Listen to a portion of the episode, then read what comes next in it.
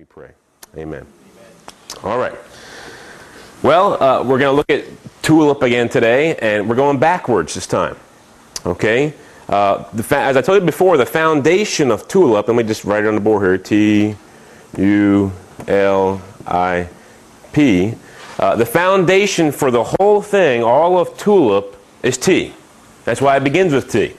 Okay? It's the foundation of the whole thing. So I'm going back in time. We went through t, uh, T once already, but I don't think I covered it thoroughly enough. So we're going to discuss, to it again today, and I've added a lot of things to it. So it may take a little while today, but uh, you know, strap in your seatbelts, be ready to go. We're going to you know dive into the Word of God, engage your minds, and understand what the Bible says about T, and if T really is biblical or not. And, and like I told you before, if any one of these letters fall, the whole thing falls apart. It collapses. You know, we're out witnessing with someone, we, we take them through the law, and we may say, well, if you sinned at one point, you've broken the whole thing. If one of these, t- one of these letters is broken, the whole thing's broken apart, falls apart. They all stand and fall together. So when, if, if someone used to uh, is like I used to be, I used to basically believe in P towards the end. I believed in T a little bit. Didn't really understand what it meant for a while. But when I believed in P, I was inconsistent. Okay, so if, if someone just chooses to believe in one of these letters, but not the other ones, they're being inconsistent, to say the least. And you need to really see it if what they believe, the Word of God says it. Okay? But T, what, what does T stand for, children? Go ahead and say it out loud. Total depravity. Total depravity, that's right. Write that on the board. And total depravity, another name for total depravity is? Total inability. That's right, total inability. So total depravity or inability. Okay? And basically what the, this Calvinistic doctrine is saying, uh, and really I should call it an Augustinian doctrine, that's really where it started, is that every sinner, every sinner has no ability to repent, no ability to trust in Jesus. And I'll tell you this, to, to a certain, certain degree, that may be right.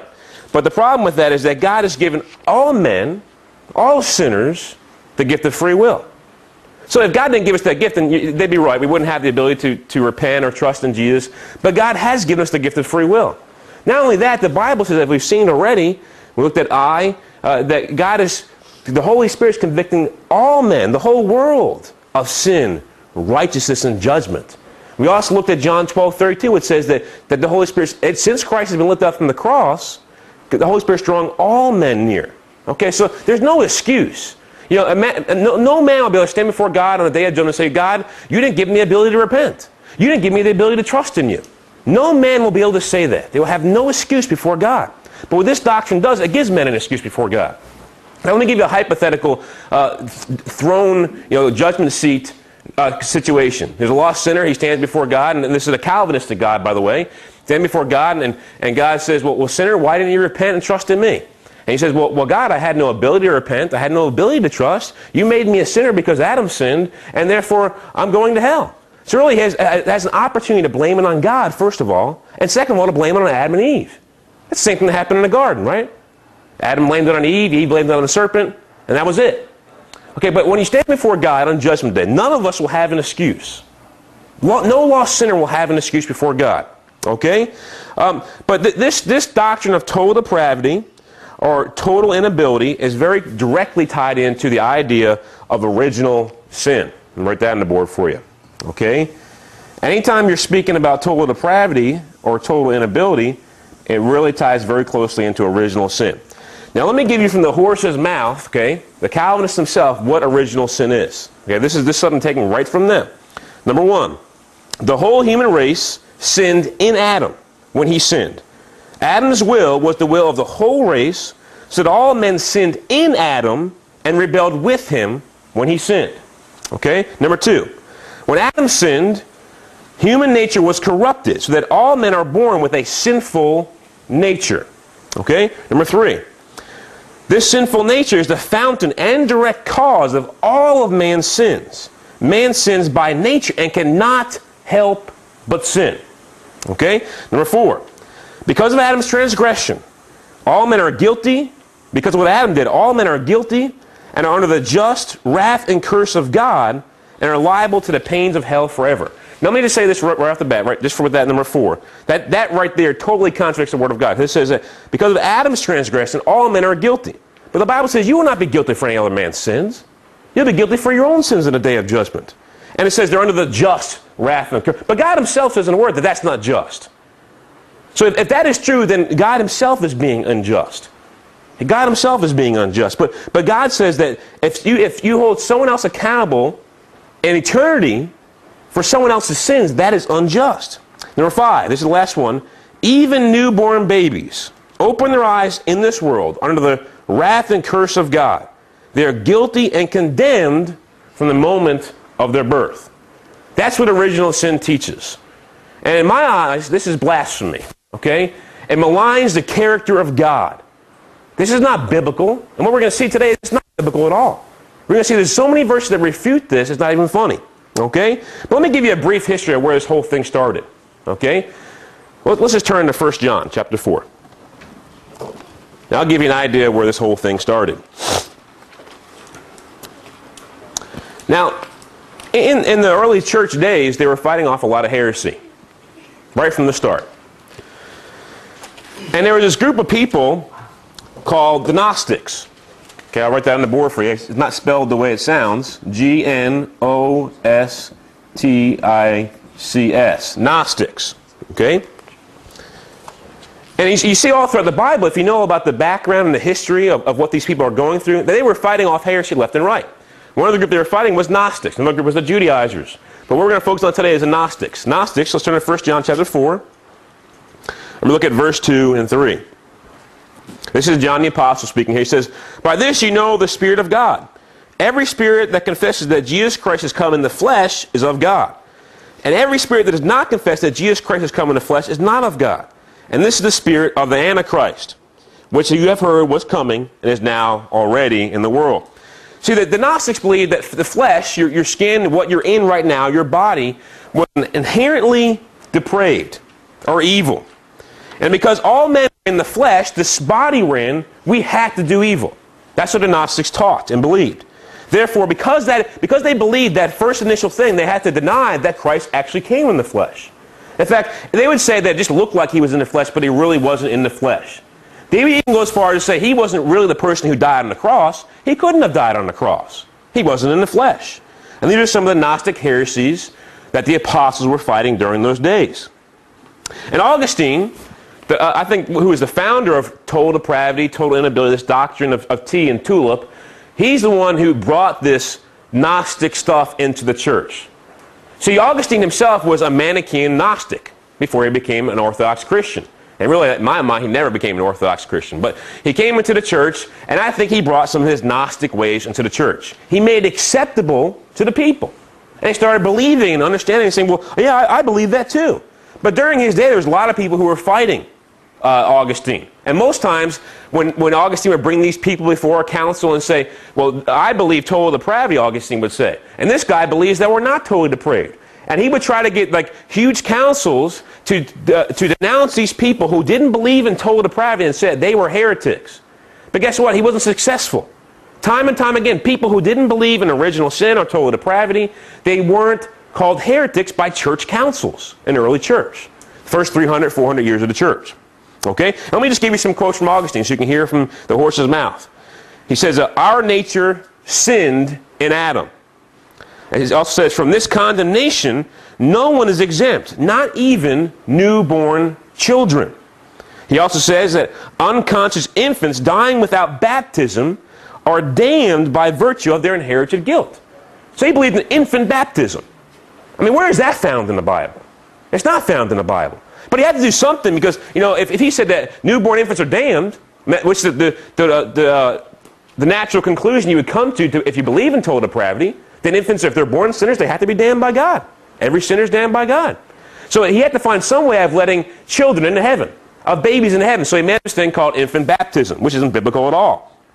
And people today still believe it. Lots of Presbyterian churches believe it. Okay? Even some big name people believe it. He also said children are infected by parents' sins as well as Adam's, and the actual sins of the parents impose guilt upon their children. I mean, I, I, don't know what I would say to God if God held my son accountable for my fornication, my drunkenness in the past. I mean, how, how he wasn't even born yet. And God's going to hold my son, who's never done those things, accountable for my sins? That doesn't make any sense. No court, no courtroom system in the world would uphold that. Not even an unjust court system where a judge, judge is bribed and a wicked judge. No court system would uphold that. He also said, uh, There is in us a necessity of sinning, meaning we have to sin. Okay? And then one of his uh, later disciples, you know, John Calvin and Martin Luther, followed in his footsteps. Let me just say this Martin Luther did, I think, some good things for the church. He brought us out of, the, out of Roman Catholicism. A lot of wicked stuff, like, like the indulgences going on. That's the, really the main thing Martin Luther was mad about, was the indulgences. And he was right to be mad about that, to say that you can pay to get your, your, your friends and family members who've died out of purgatory into heaven, which is ridiculous in and of itself. But to go from that and go to these doctrines that he believed in and promoted is even more ridiculous, if you ask me. You don't refute lies with more lies. You refute lies with truth. But listen to some things he said. He said, uh, this is Martin Luther, he said, the nature and essence of man is, from his birth, an evil tree and a child of wrath. He also said, even children dying unbaptized are lost. These are Martin Luther's own words. Okay? Now contrast what these people, Augustine was around the 4th, 5th century AD, contrast what they said, and Martin Luther was 16th century, with what the early church said. Let me just say this off the bat. I don't think the early church writings are, are, are like inspired or they're God's word or even close to being on par with God's word. But they give us an insight to what the early church believed. And if you were to search it out for yourself, as I've done, you'd see they were uniform across the board in what they believe in these issues. Okay, so just hear it for yourself. First guy I'm going to say is Justin Martyr. He's around uh, 100 to 150 AD. He, you know, he, he knew some of the, apost- the disciples of the disciples, okay, like Polycarp. Every created being is so constituted as to be capable of vice and virtue. For he can do nothing praiseworthy if he had not the power of turning either way. And unless we suppose that a man has the power to choose good and refuse evil, no one can be accountable for any action whatever. That, that makes sense to me. That's what the Bible promotes too. You're guilty because of the actions you choose.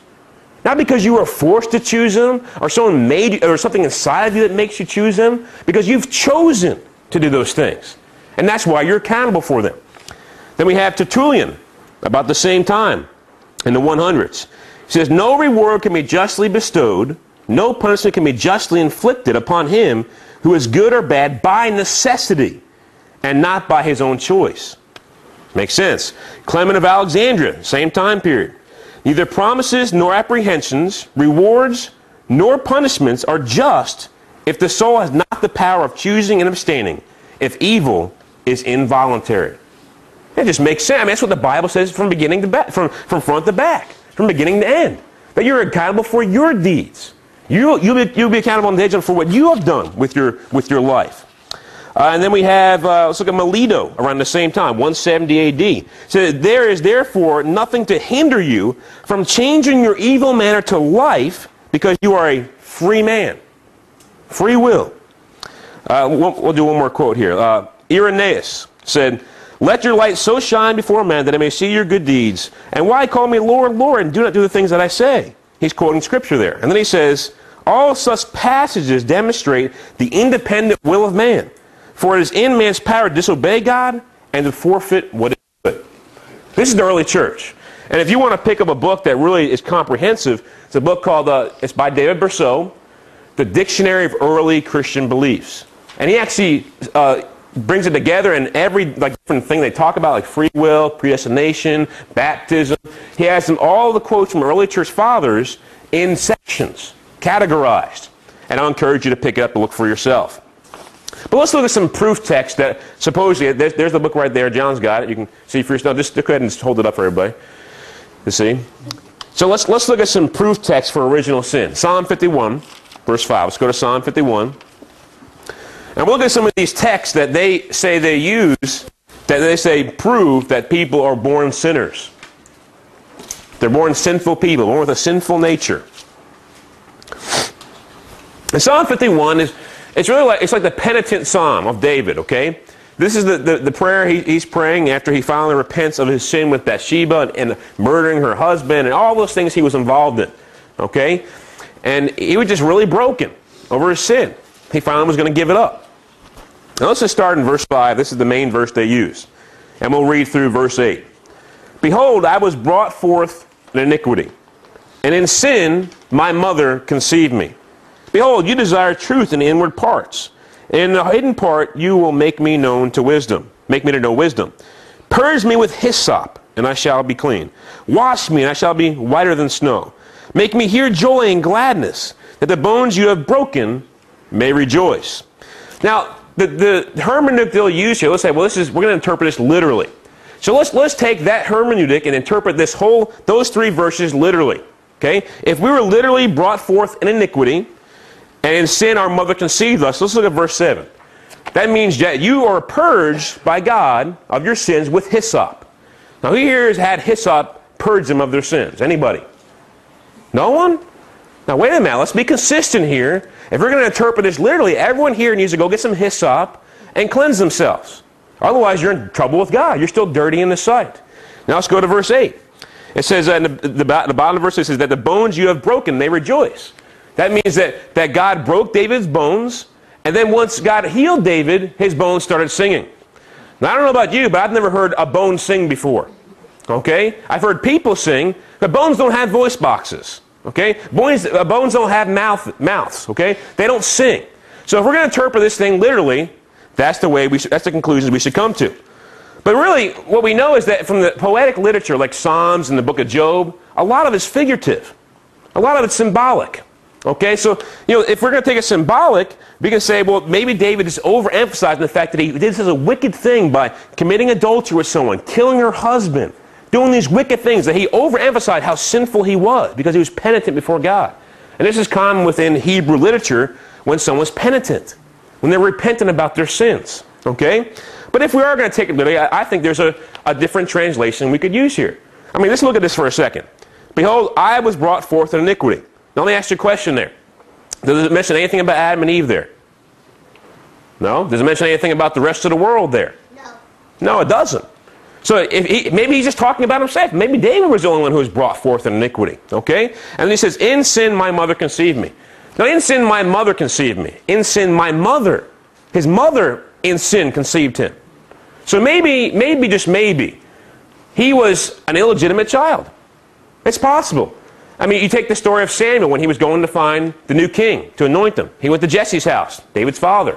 Maybe he's not his father, okay? Because when Samuel asked, bring your sons before me, guess what? He brought all the sons before him, except for who? David. David. So we don't know from Scripture, but to take this Scripture, this very unclear verse, and build a whole doctrine that's the foundation of your whole theology around that one verse, that sounds ridiculous to me. It's like taking the Psalm 14.1, which says, the second part says, there is no God. Well, my doctrine for now is going to be, I'm atheist. The Bible proclaims atheism, right? No, we take the whole Bible together. And that's how we interpret Scripture. And one of the main hermeneutics of interpreting Scripture is this. You interpret unclear verses in light of clear verses. And I hope what you'll see today is a lot of clear verses that go against this idea. All right, let's look at um, uh, Psalm 58.3. Let's turn there.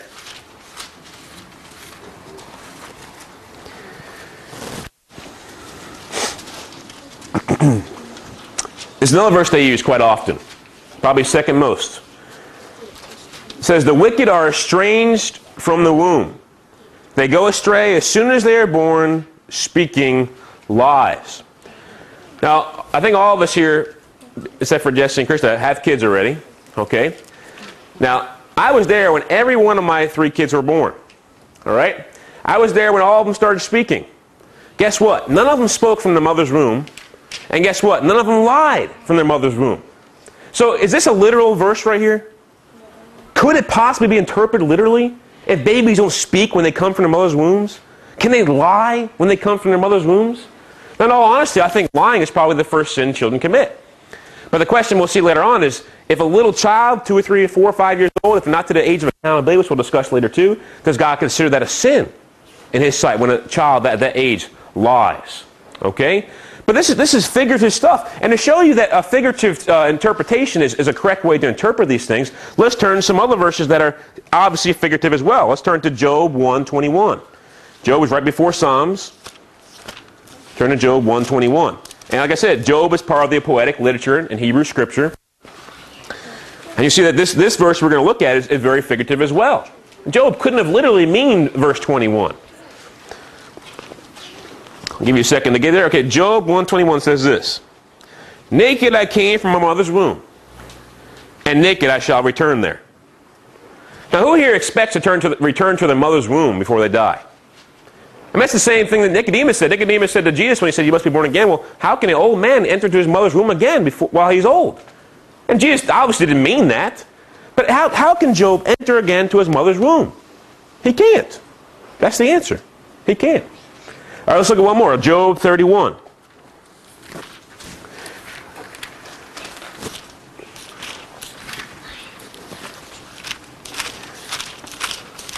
Job 31, and we're going to look at uh, verse 18. And this is Job talking here. He says, uh, But from my youth I reared him as a father, talking about the, the poor or the, the, the orphan. He says, From my mother's womb I guided the widow. Now, my son is almost five now, and he still doesn't have the ability to guide a widow. Okay? Now, do you think Job literally from his mother's womb guided a widow? I don't think so. So it's figurative language. So what we see here in the Psalms, these foundational verses they use to back up their, their whole doctrine. Remember, T is a found, it's the foundation the house is built upon. The house of tulip is built upon. If T is wrong, the rest of it's out the door. Okay? And these are some of the verses they use as foundational verses. But it's figurative language. I mean, the Calvinists I know, they pride themselves in, in being these expositioners of Scripture exegetic, you know, just all these big, you know, they go through the, these, these books of the Bible expositionally and pride themselves on doing that. They'll be so inconsistent when they go to the book of Psalms. Okay, so these things are, are I would interpret them figuratively. But if you're going to interpret Job, I mean, uh, Psalm 51.5, again, that can be literally if we interpret uh, in light of his mother having him illegitimately. Okay? But if all children are born sinners, then they are all children of the devil. Because all sinners, according to Scripture, are children of the devil. Okay? And this would mean that God knit together children of the devil in their mother's womb. Because the Bible does say that when you're in your mother's womb, He knitted you together. He formed you in the inward parts, the Bible says. Does God make sin? Does God create sin? No. No, He doesn't. Sin isn't some stuff, okay? Sin is a moral free will action you do. Whether it's in your heart, your mind, your action, it's something you do. You've chosen willfully to do.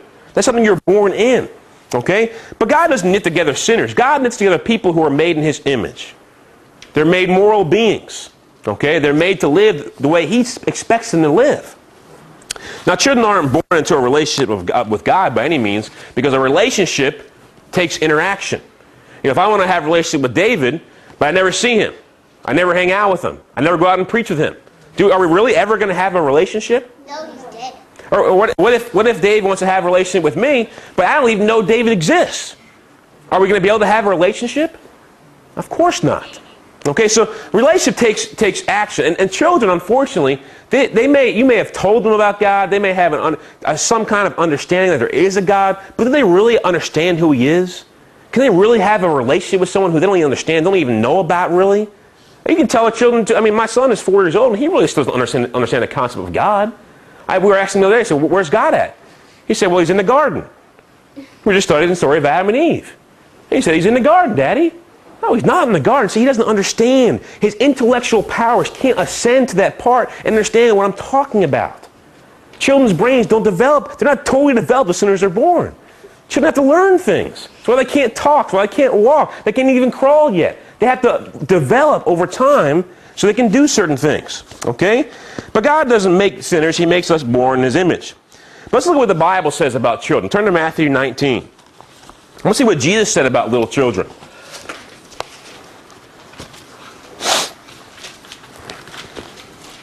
Matthew 19 and verse 13.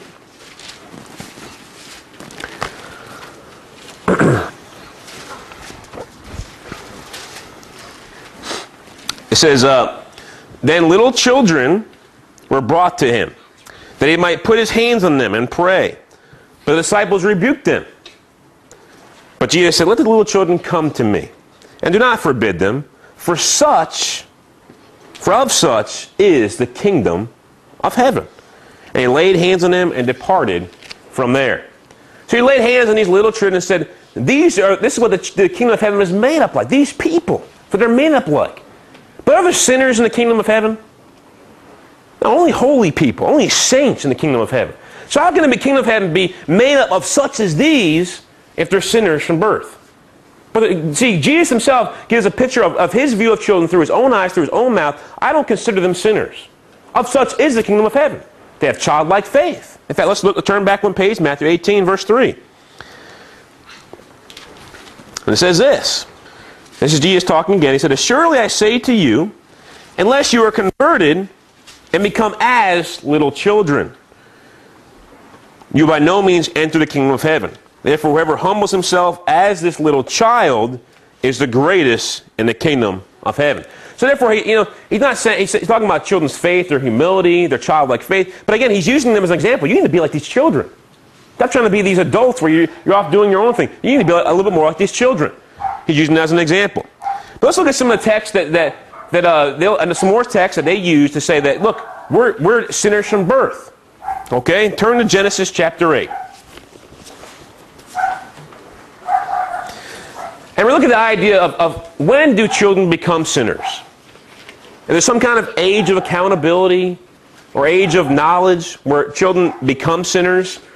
So I want to look at this now, and, and we can see for ourselves. We're going to look at some Hebrew words here and, and understand what the words are saying. Matthew 8:21 says this.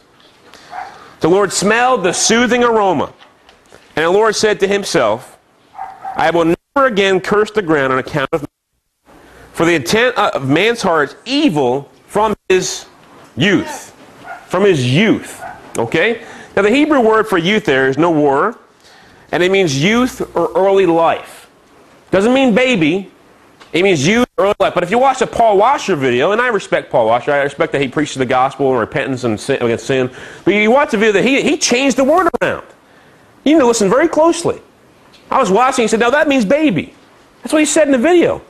Is he just bold-faced lying or is he misunderstanding something here?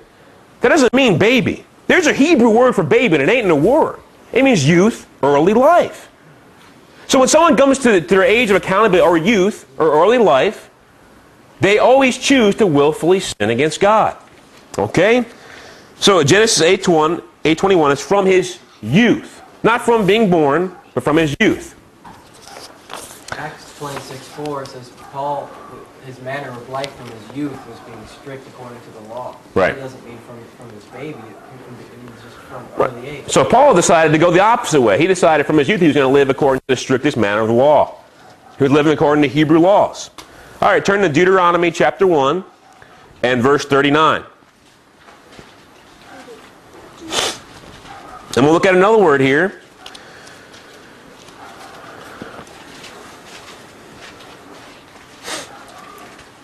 All right, Deuteronomy 1, verse 39 says this Moreover, your little ones, who you said would become a prey, and your sons, who to this day have no knowledge of good or evil, shall enter into the promised land there, and I will give it to them, and they shall possess it.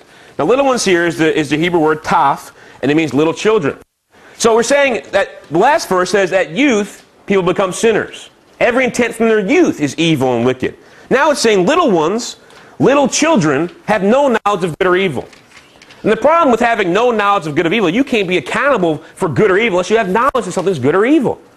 You know, so that's the way it works in God. That's what James 4 17 says. Therefore, to him who knows to do good and does not do it, to him it is sin. Okay, so you have to have knowledge or understanding that something's wrong. You know, I can tell my children, you know, I'm blue in the face, lying is wrong, these things are wrong, but until they really understand it, wouldn't be held accountable. And I'll, I'll, give you an illustration here in a few minutes. So we have two different Hebrew words here. As little children, they have no knowledge of good or evil. So obviously, they didn't have knowledge of good as a baby either. Therefore, they're not sinners. But as a youth, every intent of their heart has been wicked since their, since their youth. Let's look at Isaiah chapter 7. Isaiah chapter 7. Isaiah is right before Jeremiah, and we'll look at Jeremiah next.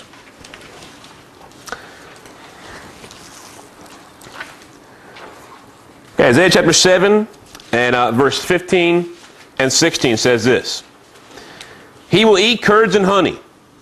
At the time, he knows enough to refuse evil and choose good. For before the boy will know enough to choose to refuse evil and choose good, the land whose two kings you dread will be forsaken. So we have two contrasts here. At some point in time, he does not know enough to refuse evil and choose good. But then he will know enough to refuse evil and choose good. It's, the word here is the boy. And the Hebrew word for the boy is nahar, meaning young man or boy. So we have, we have the little children, don't know any better. Then we have youth and boy. It seems like at boyhood, they come to the knowledge of knowing good and choosing good and refusing evil. And then at youth, every intent of their heart is evil only from their youth. Now, one more time, Jeremiah chapter 3 and verse 25. And we'll see another example of, of this youth idea. The same word, Hebrew word in the war, which means youth or early life. And Jeremiah 3.25 says this. Let us lie down in our shame, and let our humiliation cover us. For we have sinned against the Lord our God, we and our fathers, from our youth, even to this day. And we have not obeyed the voice of the Lord our God. So they have, they have not they have sinned against God from their youth, even to this day. Not from their childhood, not from their babyhood, from their youth. Same Hebrew word that we saw in the first scripture looked at in Genesis. New word meaning youth, early life. Okay? Just want you to listen for a second. Romans 7 9. Okay? It says this. This is Paul speaking. I was alive once without the law. But when the commandment came, sin revived and I died. He died spiritually. And spiritual death is separation from a sinner from God. Because eternal life, as we'll see later on, is a relationship with God the Father. Okay? So Paul was alive once. Now, if he was born a sinner, then he was never alive spiritually. He was dead spiritually from birth. Because was, as sinners, you're separated from God. It says he was alive once. And now, what is Romans? We all know, from Way of the Master, we all know Romans 7 7. It says, Law brings the knowledge of sin. See, law brings the knowledge of sin. Sin comes in before he was alive before the law came. He was alive once, and the law came in, brought the knowledge of sin, and then he died. That's what happens to every single person here in their life. You have no knowledge of good and evil. The law comes, you understand it intellectually, and then you disobey it and you die. Happens to every single one of us. Okay? Uh, Romans 9:11 says this: For the children, little children here, okay, and it's talking, actually talking about Jacob and Esau. Being not yet born, neither having done any good or evil. They had not done good or evil. But this defeats the whole idea that we're born sinners. If you're born sinners, then you've done good or evil. Because you've done it in Adam. That's what they say.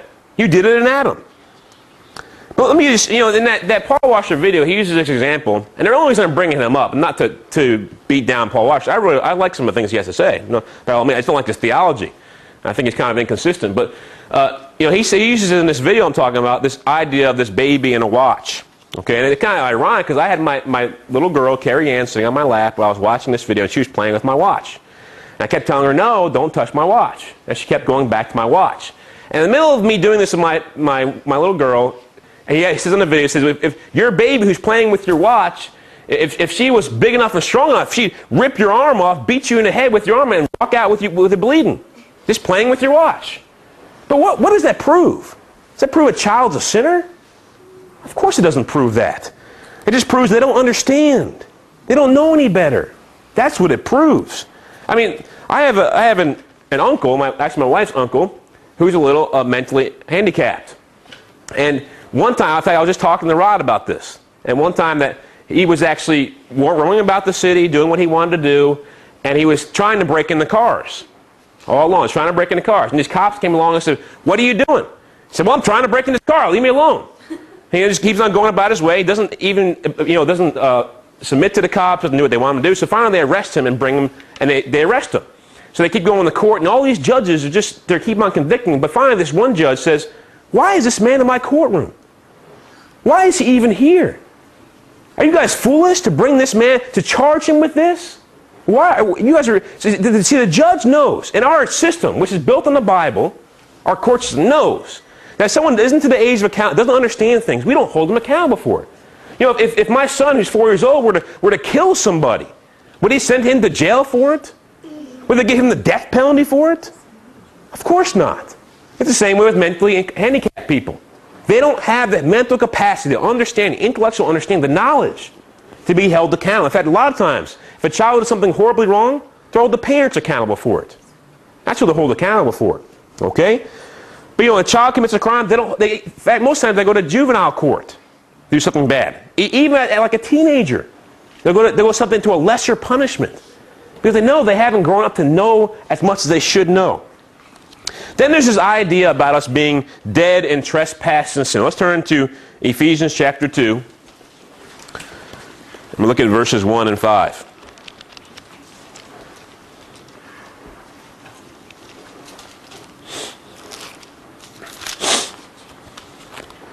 This is another scripture that's used quite a bit to, to try to prove T, or original sin. It says, Ephesians 2 1 says this, And you he made alive, who were dead in trespasses and sins. Then down to verse 5 it says this, Even when we were dead in trespasses, made us alive together with Christ. By grace you have been saved. And then to Colossians chapter 2, a couple books back. Colossians chapter 2 and, and uh, verse 13. And you, being dead in your trespasses, in the uncircumcision of your flesh, he has made alive together with him, having forgiven you all your trespasses. Now, I mentioned this a, a little bit ago. I talked about John 17, 3. In John 17, 3, Jesus is praying to the Father. He says, This is eternal life. Knowing God the Father and the one he has sent. Okay? So if eternal life or spiritual life is knowing God the Father, having a relationship with God the Father, then being dead, it means your relationship with God is broken. It's null and void. It's not there. That's what big. See, see, children, like I said before, they, they can't be born into a relationship with God. But at the same time, you, you don't go to the opposite extreme and say, well, that means they're sinners. You know, to say that they're, they're sinners or they're not sinners, it, it doesn't mean there's not a third choice. But third choice is they're basically amoral. They, they don't have the capacity of doing moral or immoral things. They don't have the knowledge or capacity to do those things. Now, if we did what some of them do, it would be considered a sin for us because we know better. But when a child does something like that, they aren't considered a sinner in God's eyes because they don't know any better. And to, to have a broken relationship with somebody means you have to have done something to offend them. Children don't do things to offend God. Okay? But when someone becomes dead in trespasses and sins, why are they dead? Because of their trespasses and sins. So once we come to the age, the age of knowledge, an age of accountability, and we choose to sin, then we, we have become dead to God. But dead spiritually doesn't mean that you're dead altogether. And the Calvinists say, well, you can't do anything then. You, you can't do anything good. Well, the Bible also contrasts this in Romans 6 and says that, that you're spiritually made spiritually alive with Christ. Now, if you're spiritually alive with Christ, does that mean you don't have the capacity to do bad?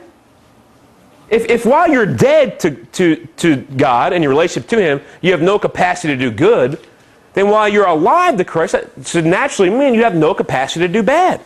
But we know that's not true. I mean, every one of us in here, I think, who's adult, who's a Christian, all of us can say that we've sinned since we become a Christian.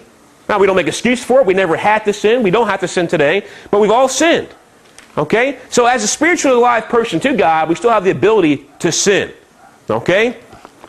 But you know, we've all watched a movie where we heard the, like maybe an Italian movie says that he's dead to me. Thought the father talking about the son. Now, is the son really dead?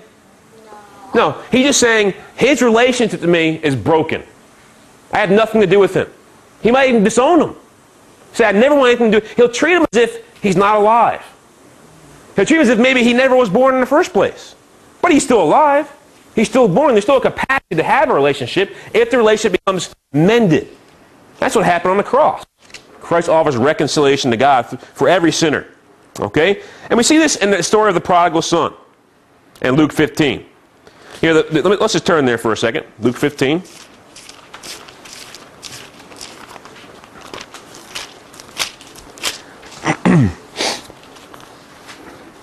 Parable of the prodigal son or the lost son.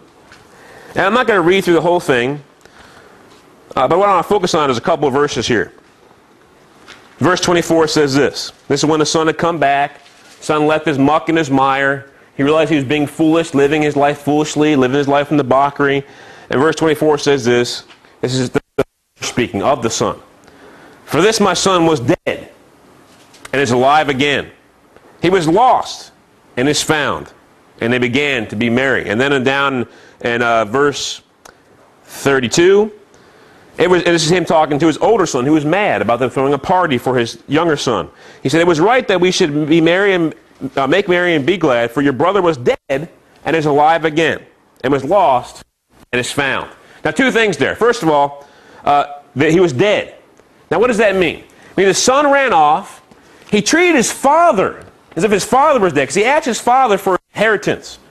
And you don't get your inheritance usually either to the end of the father's life or to the father's dead. So he said, Father, give me my money now. He's basically saying to his father, I wish you were dead. Give my, give me my inheritance, Father. And he went off and lived his life as if his father didn't exist, as if his father was dead. And when he went off and did that, his father was a holy man, a godly man. His father and his relationship were broken. They didn't have contact with each other. They didn't have cell phones. They didn't you know, email each other. They didn't have any contact. Their relationship with each other was dead. But I want to point out to you also here, it says, He's alive again. Now, what does that mean? Again means that he was alive at one point in time. It goes back to Paul. He says, Before the law came, I was alive. I was alive once apart from the law. But when the law came, sin revived, and I died. So this, this young man was alive. His relationship with Father was broken when he chose to sin and go his own way. And then he came back to the Father to get a reconciled relationship with the Father, and he's alive again. That's what happens to every lost sinner. At one point in time, you're a little child, you're, you're alive, and I mean, God forbid any of my children go off the deep end. They go and live the way I lived. But it's a chance it could happen. I'm going to do my best to teach them the way they should go, They'll never depart from the faith. But I'm going to teach them and train them. But they can go their own way if they wanted to. If they did, they would have died, and they came back, they'd be alive again.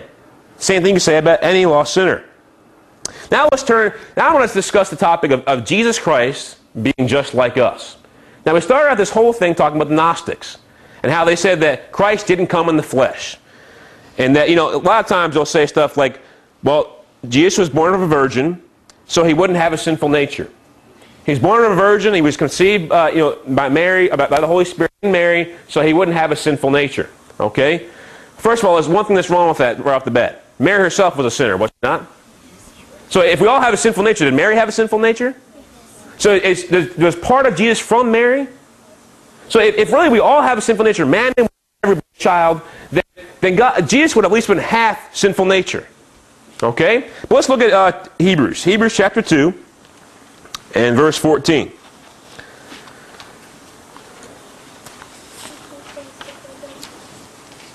And what you'll see, we'll discuss sinful nature here in a second too, is the word sinful in nature is never found in the Greek. Okay? Never found in the Greek.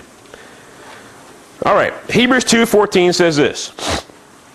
Inasmuch then as the children have partaken of flesh and blood, he himself, Jesus, likewise shared in the same, that through death he might destroy him who had the power of death, that is, the devil. The word for flesh there is the Greek word sarx.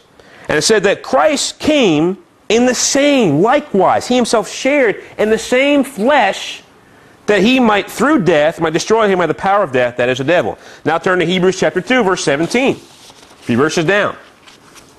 Verse 17 18 says this. It's talking about Jesus again. Therefore, in all things, he had to be made like his brethren, that he might be a merciful and faithful high priest in things pertaining to God, to make propitiation for the sins of the people.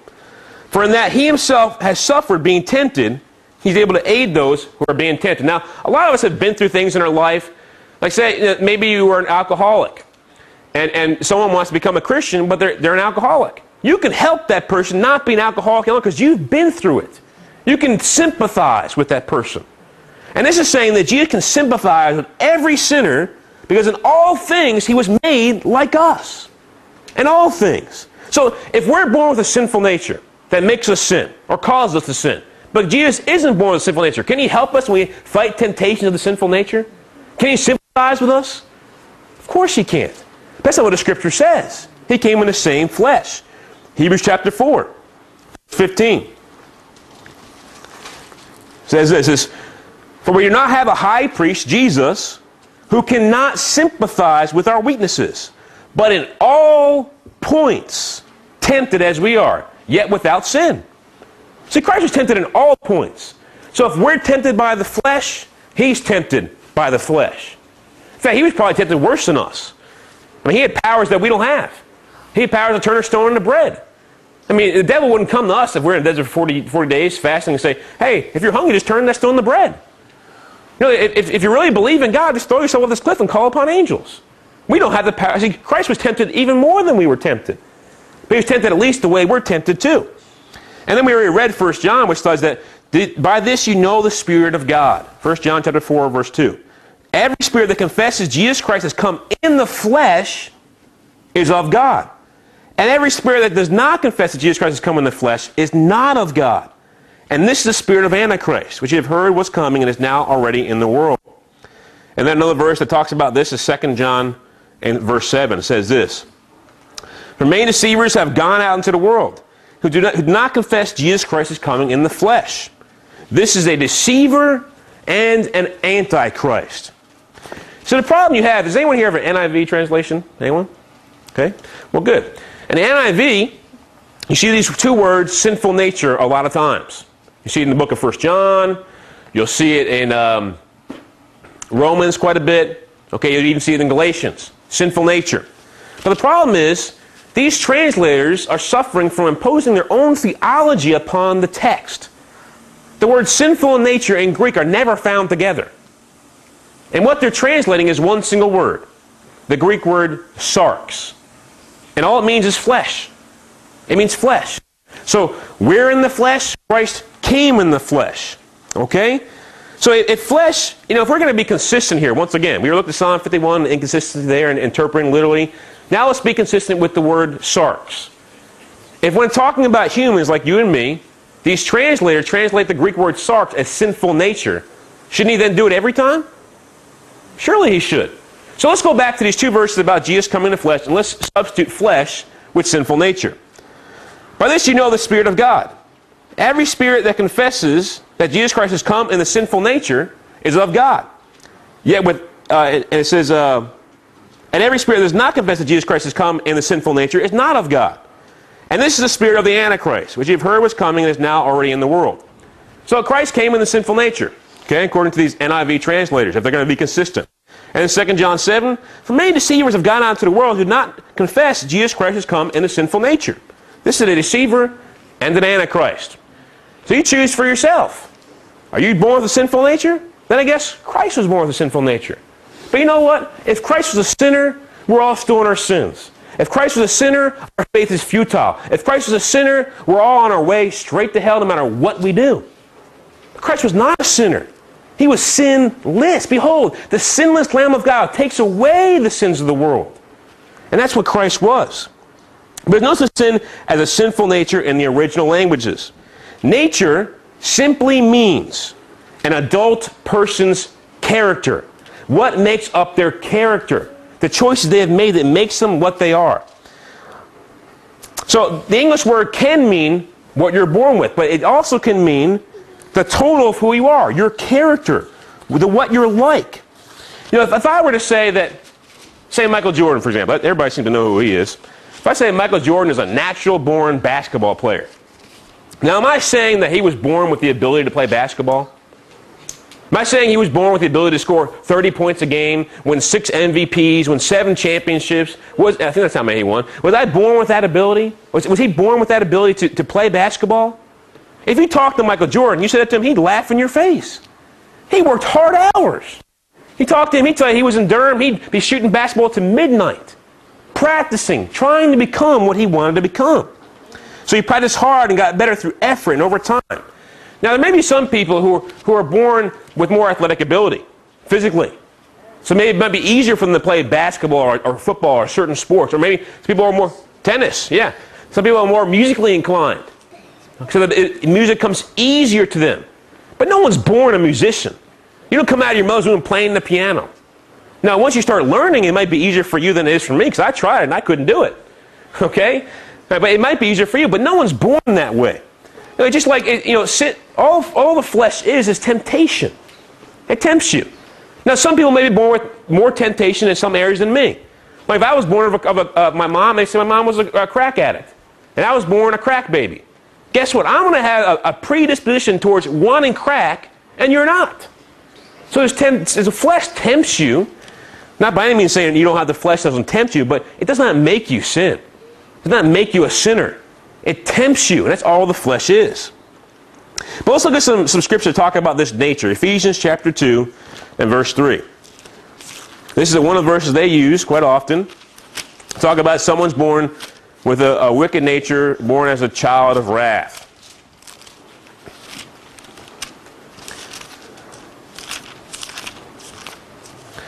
All right, Ephesians chapter 2 and verse 3 says this. Well, let's just start in verse 1. And you he made alive who were dead in trespasses and sins, in which you once walked according to the course of this world, according to the prince of the power of the air, the spirit who now works in the son of disobedience, among whom also we all once conducted ourselves in the lust of our flesh, fulfilling the desires of the flesh and of the mind, and were by nature children of wrath, just as the others. Now I want to point out to you here, this is speaking of adults, and it's speaking of the wicked character of adults. And it's clear, clearly evident from the context. The context of Ephesians 2 3 shows that Paul is not speaking of the birth of children, but he's speaking of people who are living wickedly currently or used to live wickedly. Nowhere in this scripture does he mention, mention Adam, mention Eve, mention the birth of a baby, that people are born this way. He simply uses the word nature. And because he used the word nature, children of wrath, people automatically impose their definition of nature upon the text. Say, wait a minute. See, they were born that way. Does it mention someone's birth in this text anywhere? Does it mention they were born that way? That they have to sin? It says, by nature they were children of wrath. But right before that, it talks about their wicked character. It says, in which you once walked according to the course of this world, according to the prince of the power of the air, the spirit who now works in the sons of disobedience. People will walk this way. They live this way. Okay? In times past, you walked according to the course of this world. And then he continues in verse 3, speaking of their participation with other sinners in carnality and wickedness. Okay? It says, uh, among whom also we had, uh, had our conversation in time past of the lust of the flesh, fulfilling the desires of the flesh and of the mind, and were by nature, were by our past wicked works, which make up who we were, the children of wrath, even as others. It was only after he described their past events, the things they had done, not what they were, but the things they had done, he mentioned were by nature. Okay? We are by nature children of wrath, even as the others. I mean, if Paul was talking about something they were born with, surely he would have mentioned from their birth. If he's talking about something that was passed on from Adam and Eve to us, he would have mentioned that as well. But you don't see him mentioning this at all. See, the people here, like I said, they superimpose their definition of nature upon the text.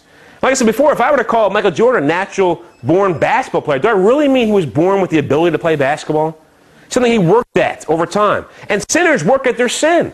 So that sin, instead of righteous, becomes natural to them. Even to the point where they'll sear their conscience, corrupt and defile their conscience to their own damnation. So, yeah, sinners can come to the point where it'll become natural for them that they naturally just sin, and it's no big deal. I mean, I don't know your testimony, but that's what my testimony was. I was naturally a sinner. I loved my sin. And after a while, you know, when I first started sinning, my, my conscience would convict me. It'd tell me, no, this is wrong. Don't alarm my head. Stop doing this. But I just kept on going. I loved my sin. And eventually it became natural to me. Okay? But, but the works of the flesh are some things you do. You know, it's not something that you are It's something you do. I mean, you look at uh, certain passages like Ephesians 5, 1 through 7, talks about the works of the flesh, something you're working at. Uh, Galatians 5, 19 through 21, talks about the works of the flesh. And it lists actions that people actually do. It doesn't say, oh, you were born this way. It lists fornication, lust, sexual morality. It lists all these things that are actions people involve themselves in. And that's what makes up what they are in God's sight because they're sinners. But it's, a, it's not, a, it's not your, what you're born with that determines what you do. It's a man's will, a man's heart that determines his nature, not what you're born with. While a man may be tempted by his flesh, as well as the world and the devil, he must choose to give in to those things in order to have an evil nature. Okay? So it's a man's choices and, and therefore his character that makes up his nature. People aren't born evil, they learn to do evil. They learn to do wrong, just like anyone else does. So instead of obeying God's word, obeying their conscience, obeying the Holy Spirit, obeying a Christian preacher, they go on in their own ways. And let me just, let me just show you why I believe this nature is interpreted in that way. I'm going to show you some other scriptures here, okay? Because nature, I mean, if, if you use the word nature in the English language, we can make it mean something you're born with. But I'm going to tell you this is not what it's talking about here. So let's turn to Romans chapter 2 and verse 14. So you see that I'm, I'm backing my definition of nature up with other scriptures. See, we don't come to scripture with our own definition of words and, and pose it upon the scriptures. We define the words in the scriptures by what the scriptures tell us to define it as. And you'll see from these verses I'm about to, to read to you that there's no way it can mean something you're born with. Okay? Romans chapter 2 and, uh, and verse 14. For when Gentiles who do have the law by nature do the things in the law, these, although not having the law, are a law to themselves. See, it says right here, Gentiles. Now, our Gentiles, if we're going to go with the, the, assumption that everybody has a sinful nature, they have to, they're all by nature, they're born children of wrath.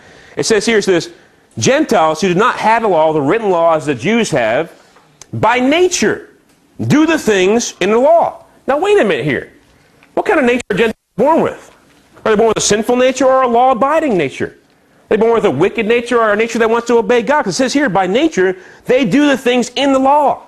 By nature. And it's really talking about their conscience. They're born with a conscience inside of them to help steer them in life. Now let's turn to Galatians chapter 1.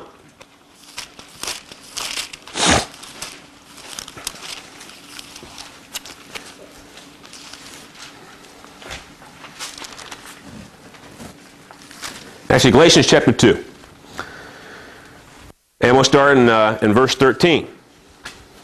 Actually, let's start in verse 11 so you can get the whole picture here. Now, when Peter had come to Antioch, I withstood him to his face, because he was to be blamed. For certain men came from James. When, when, before certain men came from James, he would eat with the Gentiles. When they came, he withdrew and separated himself, fearing those who are of the circumcision. And the rest of the Jews also played the hypocrite with him. So that even Barnabas was carried away with their hypocrisy.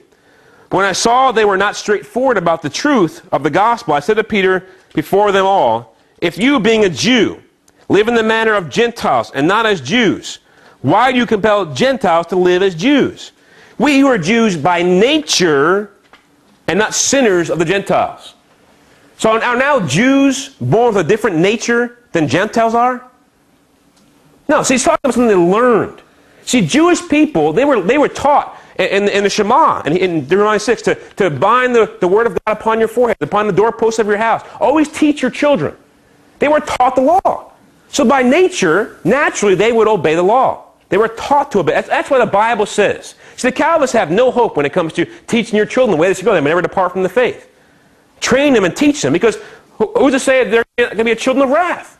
They're not going to be someone who's damned to hell. Why even bother teaching them? But we know that when we teach our children the Word of God, it will affect them, it will impact them, and they have a better chance later in life to become a Christian. Amen. Because it's natural for them to obey God's law.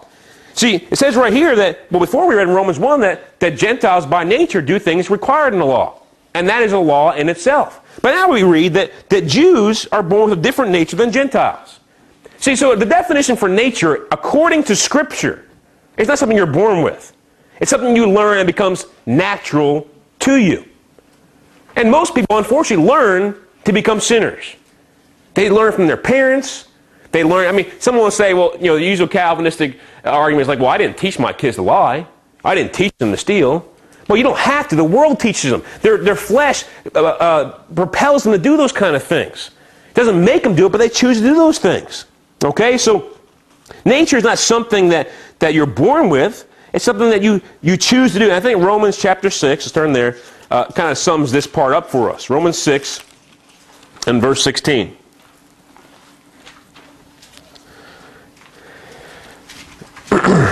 says this says, Do you not know that to whom you present yourselves slaves to obey, you are the that one slaves whom you obey, whether of sin leading to death or obedience leading to righteousness.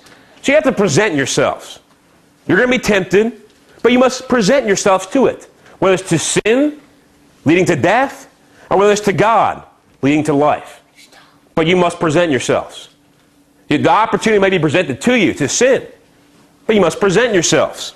Okay? So, someone who's come to, to the age of accountability has two things working in them the flesh and the conscience. Satan and God, the world and the Word.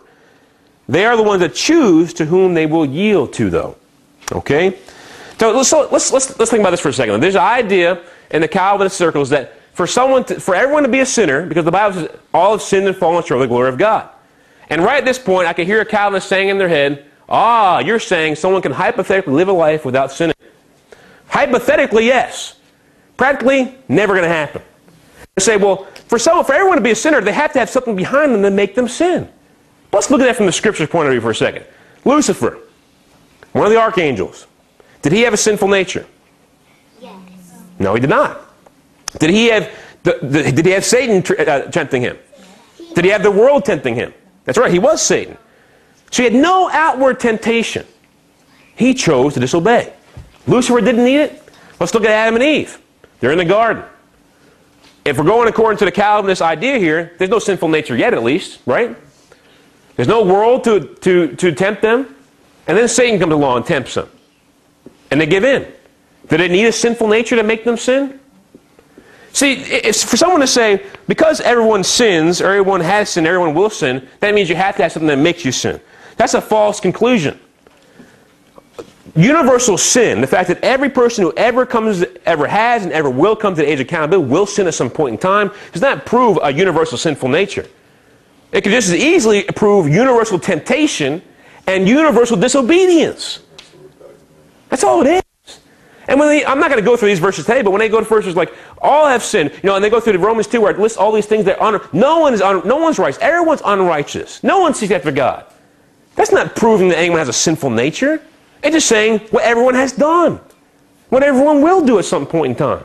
It's just universal disobedience. And who are we to think that we have three strikes against us? The world, the flesh, and the devil. All these things tempting us. And Lucifer had none of those things. Adam and Eve only had one of those things.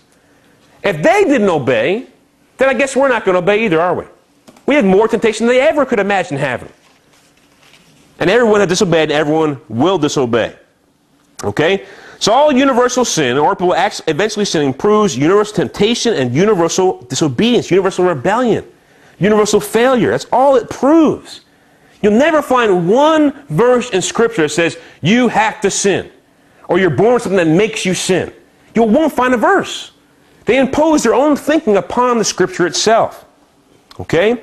But no one has, has ever not sinned once coming to the age of accountability, and no one ever will. Okay? But it's, it's, it's a mistake, a bad mistake to assume that man must have something inside of him that makes him sin in order for him to sin. Okay? The examples of Lucifer, Adam, and Eve all refute this idea. All right? So, we're all born with something called free will. It's a gift by God. Okay? And every, every good and perfect thing is a gift from God, as James 1.17 says.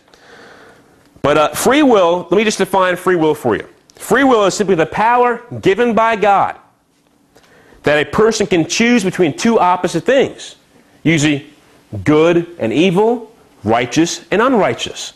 That's, the, that's what free will is. It doesn't mean you can do whatever you want. I can't fly to the outer space.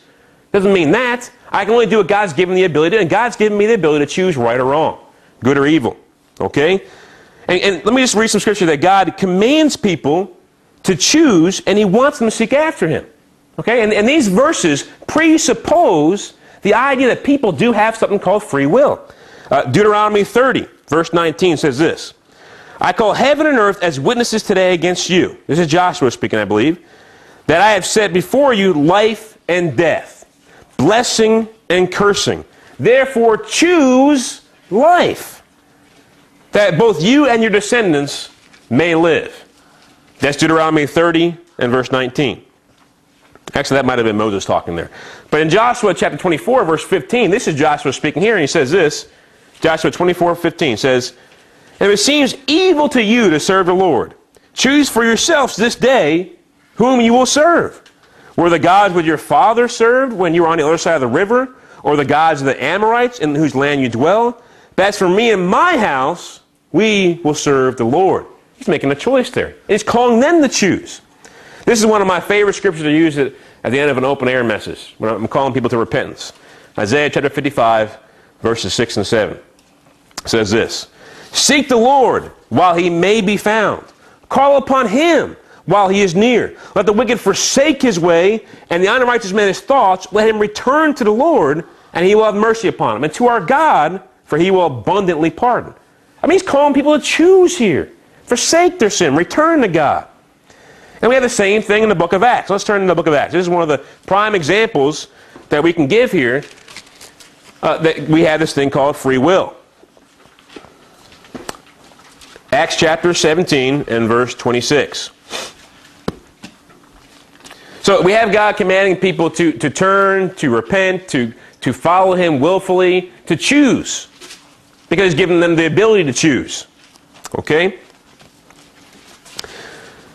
Isaiah 55, uh, I mean, Acts chapter 17, I'm sorry, verse 26 says this And He has made from one blood every nation of men to dwell on all the face of the earth. And He has determined their pre appointed times and the boundaries of their dwellings so that they should seek the Lord. So here we have right off the bat, you don't determine who you're born to, where you're born, what time you're born into, what time period. But he says, I have chosen these things for you so that you will seek me. And so one of the people on college campus said, well, what about the guy in India who's never heard of the gospel, never heard of the Bible? Well, God's placed him where he is so that he'll seek him. That's what God's done. He can choose to seek him or not, and most people probably won't seek him. But the same is true here in America, where the Bible is, is prevalent. People don't seek him here either. Just, as many, just a higher percentage seek him here than do in India. It's really not much difference. Okay? And then down to verse 30, it says this Truly, these times of ignorance God overlooked. But now, God commands all men everywhere to repent. So this isn't, you know, a lot of Calvinists will say, well, when I go, I'll ask them, well, when you go out preaching, you know, how do you know who's the elect and who isn't? Who God's chosen to be saved and who God chosen not to be saved? They'll say, well, if I knew who God was choosing to be saved, I'd just preach to them. In fact, you have Charles Spurgeon say, well, if God put stripes on the back of, a, of an elect person, I just reach, reach up the shirt and say, oh, they're elect, I'll preach to them, and they'll get saved. But the Bible right here, it's not a human being doing this. This is God commanding all men everywhere to repent. You want to know why?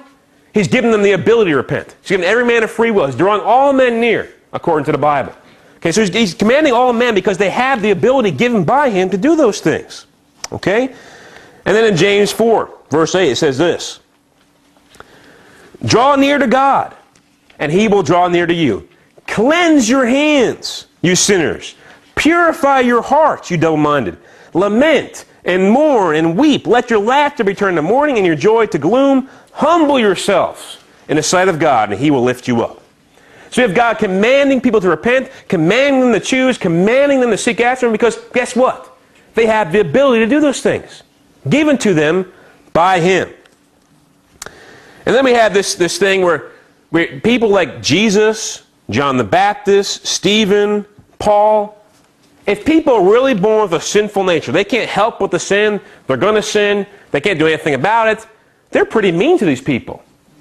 I mean, just listen to some of the things they say to them. In Matthew 3 7, you know, John the Baptist says this. He says, But when he, John the Baptist, saw many of the Pharisees and Sadducees coming to his baptisms, he said to them, Brood of vipers, who warns you to flee from the wrath to come? Now, we all know Pharisees are hypocrites. They knew the law of God. But they can't help it. They just got sinful natures. They can't help but to sin. You know, God's made them that way. God knitted sin together in the mother's womb, and because what Adam and Eve did in the garden, therefore they're guilty of their, their sin, and they have to sin. So why would he be so mean to them?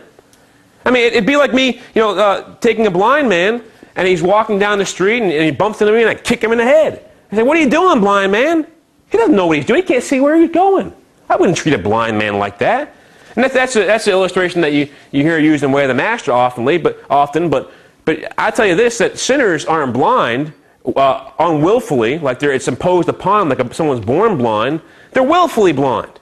They're not cripples, they're criminals. They're not victims, they're willfully rebellious, the Bible says. Okay? And that's why John the Baptist is okay when he's saying this to these people. Because they know better.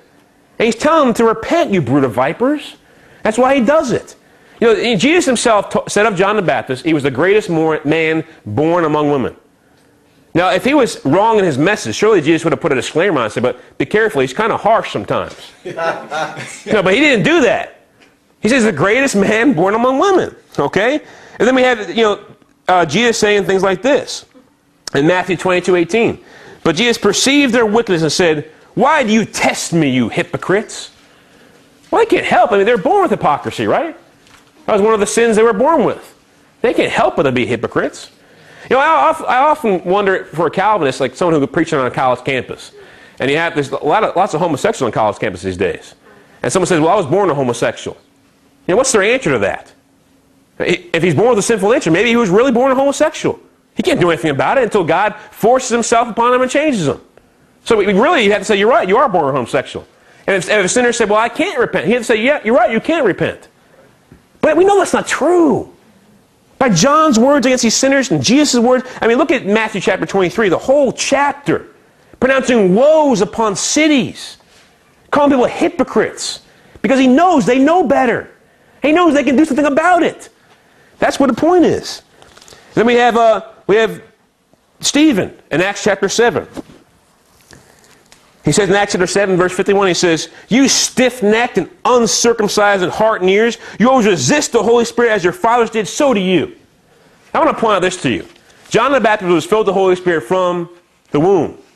It says right here that in this uh, passage in Acts chapter 7, Stephen was filled with the Holy Spirit. So you know what? These people are speaking exactly what the Holy Spirit want them to say to these people. It's like God speaking directly to these people through human beings.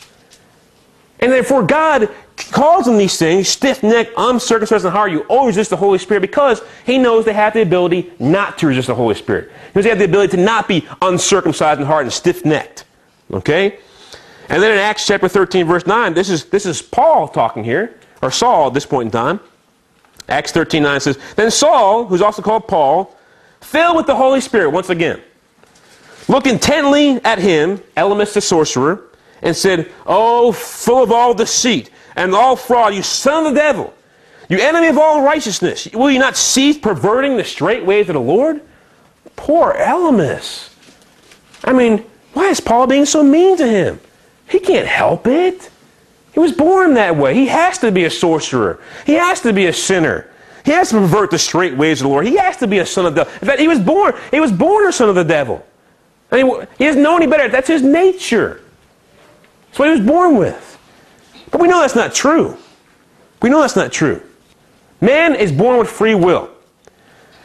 And I'll tell you this that God says that He is just. God, the Bible claims about God Himself that He is just. And let me give you some examples of a human being being unjust. If I were to take my dog, Sally, she's a good dog, by the way, and I were to, to say, well, I want my dog to fly today. I took it on top of a 10 story building and say, Sally, now, Sally, you're going to fly today. And she you know, kind of looks at me real weird, and I can't fly. She's probably thinking in her little pea brain, I can't fly. And I said, well, Sally, if you can't fly, I'm going to kick you off the roof. So she so I said, there she goes, splat. Was that just me to do that? No. Because guess what? Sally has no ability to fly. And if I try to make her fly when she has no ability to fly, that's unjust. But God is just because He's given man free will. Let's think about a new Holocaust in America, which this could be a prophecy, by the way, just so you know. Uh, well, let's say that the new Holocaust in America is that uh, Muslims come over here and, and, they say, they say, well, if you're not born with, uh, with blue eyes and blonde hair um, and black skin, that I'm going to kill you. That's, that's the new rules, okay? And did anyone here choose what kind of color eyes they were born with? What color hair you were born with? What color skin you were born with? So it's not a choice you can make. Something that's imposed upon you by your parents, their DNA. Okay? And so anyone who's not born this way, uh, you're going to be tortured until you change yourself to being this way. Okay?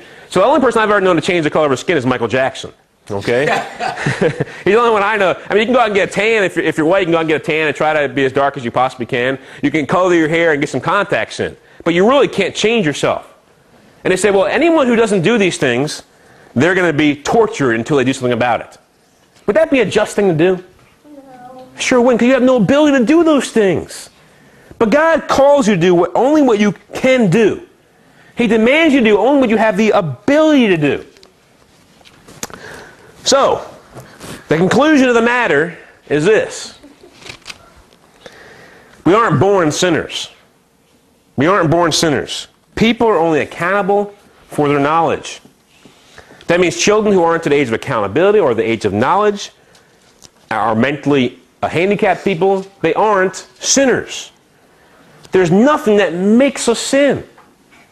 There's a corrupt flesh, but it's not a sinful nature. The flesh tempts you, but doesn't make you sin or force you to sin. We have free will to choose good or evil. No one has, has or ever will live sinless except Jesus. But moral character, moral guilt, and accountability are non transferable. Like a bank account where you transfer from savings to checking. You know, your, your, your parents' character doesn't transfer to you. Okay, if that was true, then if I was a Christian, I was a Christian when my kids were born. They're all Christians now. They're all saints because they were born from me. And I was a Christian when they were born. When they were conceived, I was a Christian. We know that's not true. God will not hold us accountable for Adam's sin or anyone else's sin. There is no excuse for sin at all, ever, and God is just. Those are the conclusions of the matter. And I submit to you, the thing that angers me the most about T, besides the fact that it's unbiblical, is that it maligns the character of God. I love God. and He reveals himself to us through his word. And what this promotes about God, or what it tries to proclaim about God, is untrue. And hopefully you'll see that. But I'm going to tell you this that you need to, you know, I try to do as thoroughly as I can today. I added a lot of things from, from last time. But, you know, if, if you have stuff, questions about it, seek it out. But let me tell you this don't go to theology books, because every theology book ever written has a, has a, a bias to it. Don't go to Charles Spurgeon, don't go to Paul Washer, don't go to John Piper, don't go to John Wesley, don't go to Charles Finney. You go to the Bible yourself and read it. And God will reveal to you the truth. That's all you need. I mean, did the people in the first century have, have uh, commentaries? Did they have theology books? They had the Spirit of God and they had the Word of God. It's all any person needs to be fully equipped to live their life for Jesus. So that's what you don't go to these men. If you go to men, you're going to believe what men believes. And, all, and most, most men, they, when they write these books, they're, they're wrong in some way. But go to the Word of God and you'll believe the truth. Don't just believe what I say, come out here preaching it, you know, passionately. You need to believe what the Bible says. If I'm wrong, you come to me and tell me I'm wrong. If you can prove to me I'm wrong, I'll submit to you and, and forsake what I just, everything I just told you. So does anyone have any, any questions or comments? Yeah, um, the two scripture references about um, the father's sin uh, transferring to the children, Right. vice versa. What, do you have those handy? That's uh, Ezekiel, I believe it's uh, 18. Let's see. There's a few of them. Yeah, Ezekiel 18, basically the whole, the whole uh, chapter of 18. Second Kings also. right? I have them here. Yeah, let me just read that real quick. Ezekiel 18. It says this: it says the, the word of the Lord came to me again, saying, "Why? What do you mean when you use this proverb concerning land Israel, saying, the fathers have eaten sour grapes, and the children's teeth are set on edge?" So he's saying right at the bat, why, why is this proverb in Israel that that the, the father has eaten a sour grape, but their children teeth are so the children receive the effect. It's almost like the children are eating the sour grapes themselves. Is what it's saying. Why are you saying the children are eating sour grapes, but it's really the father who's eating sour grapes? And then he says. As I live, says the Lord God, you shall no longer use this proverb in Israel. So God doesn't like this proverb. He doesn't want them to use it anymore. And then it says down in verse 14, talking about a, a, a man, if a man begets a son who sees all the sin which his father has done, and considers but does not do likewise, who hath not eaten on the mountains, nor lifted his eyes to the isles of the house of Israel, nor defiled his neighbor's wife, hath not oppressed anyone, nor withheld a pledge, not robbed by violence, but has given his bread to the hungry, and covered the naked with clothing, who was, has with, withdrawn his hand from the poor, and not received usury or increase, but has executed my judgments, and walked in my statutes, he shall not die for the iniquity of his father. He shall surely live. As for his father, as for his father, because he cruelly oppressed, robbed his brother by violence, did not do what is good among his people, behold, he shall die for his iniquity. Yeah. So, Kerry, that, that's like when people say it's generational curses. Well, it's just passed down to. Right, there can be a generational curses like the effect or consequence of someone's sin. It doesn't make you a sinner. If my father was an alcoholic and a womanizer, he might pass on to me through, through nurture, but not through nature, but through nurture, through my, his example. Or the consequence of a sin, like my parents being divorced. That can be passed on to me. I don't have a father around very much. That's just it's not what happened with my father. Just an example. You know, so if or but like a, like the, the uh, drug example. If you're if you're born, you're going to have the consequence of your parents' drug addiction. You get born a crack addict as a baby, but that doesn't make you a sinner yourself. You're not guilty for the sins of your father. But the, the, the generational curses, if you'll notice, only goes to the fourth generation. This means there must be some kind of nurture influence or some kind of DNA influence. Usually after four, four uh, generations, the DNA, if it started four generations ago, it kind of goes away and goes back to normal. Or also, you know, you think about your great grandfather, who's four generations away. Usually you don't know your great grandfather, your great great grandfather, who's five generations away. So he can't have any effect on you. Okay, so that's what a generational curse is. But then it says in verse 19, Yet you say, Why should the Son not bear the guilt of the Father? Because the Son has done what is lawful and right, has kept all my statutes and observed them, he shall surely live. The soul who sins shall die. The son shall not bear the guilt of his father, nor the father bear the guilt of the son. The righteousness of the righteous shall be upon him, and the wickedness of the wicked shall be upon him. Yeah, you can't get any clearer than that. Probably should have put that in my message, but. You want to share something, Jesse?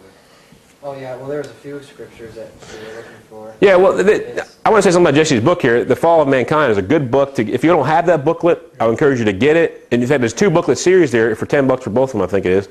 But it, it really is thoroughly goes through this. It's really hard to get through this T in one message. And it's, it's, I mean, I think I maybe spoke for like an hour and a half already, and it's, it's hard to even get through it all in an hour and a half. It takes like three or four sermons. Go ahead, Jesse. Well, I was just going to say, John, you can get it in the back of there in the summary. All the scriptures that say it's, guilt is not hereditary. Deuteronomy, Kings, Chronicles, and Ezekiel is in the back. And the other thing I've been thinking a lot about is, you know, you have in Jeremiah, Isaiah, and the Psalms where it says that it's God who formed us in the womb. Right. And it says that we're wonderfully made, not, not sinfully made, but wonderfully and fearfully made. Right. And so if, if our nature is in and of itself sinful, and God is the author of our nature, then God is the author of what is sinful. Right.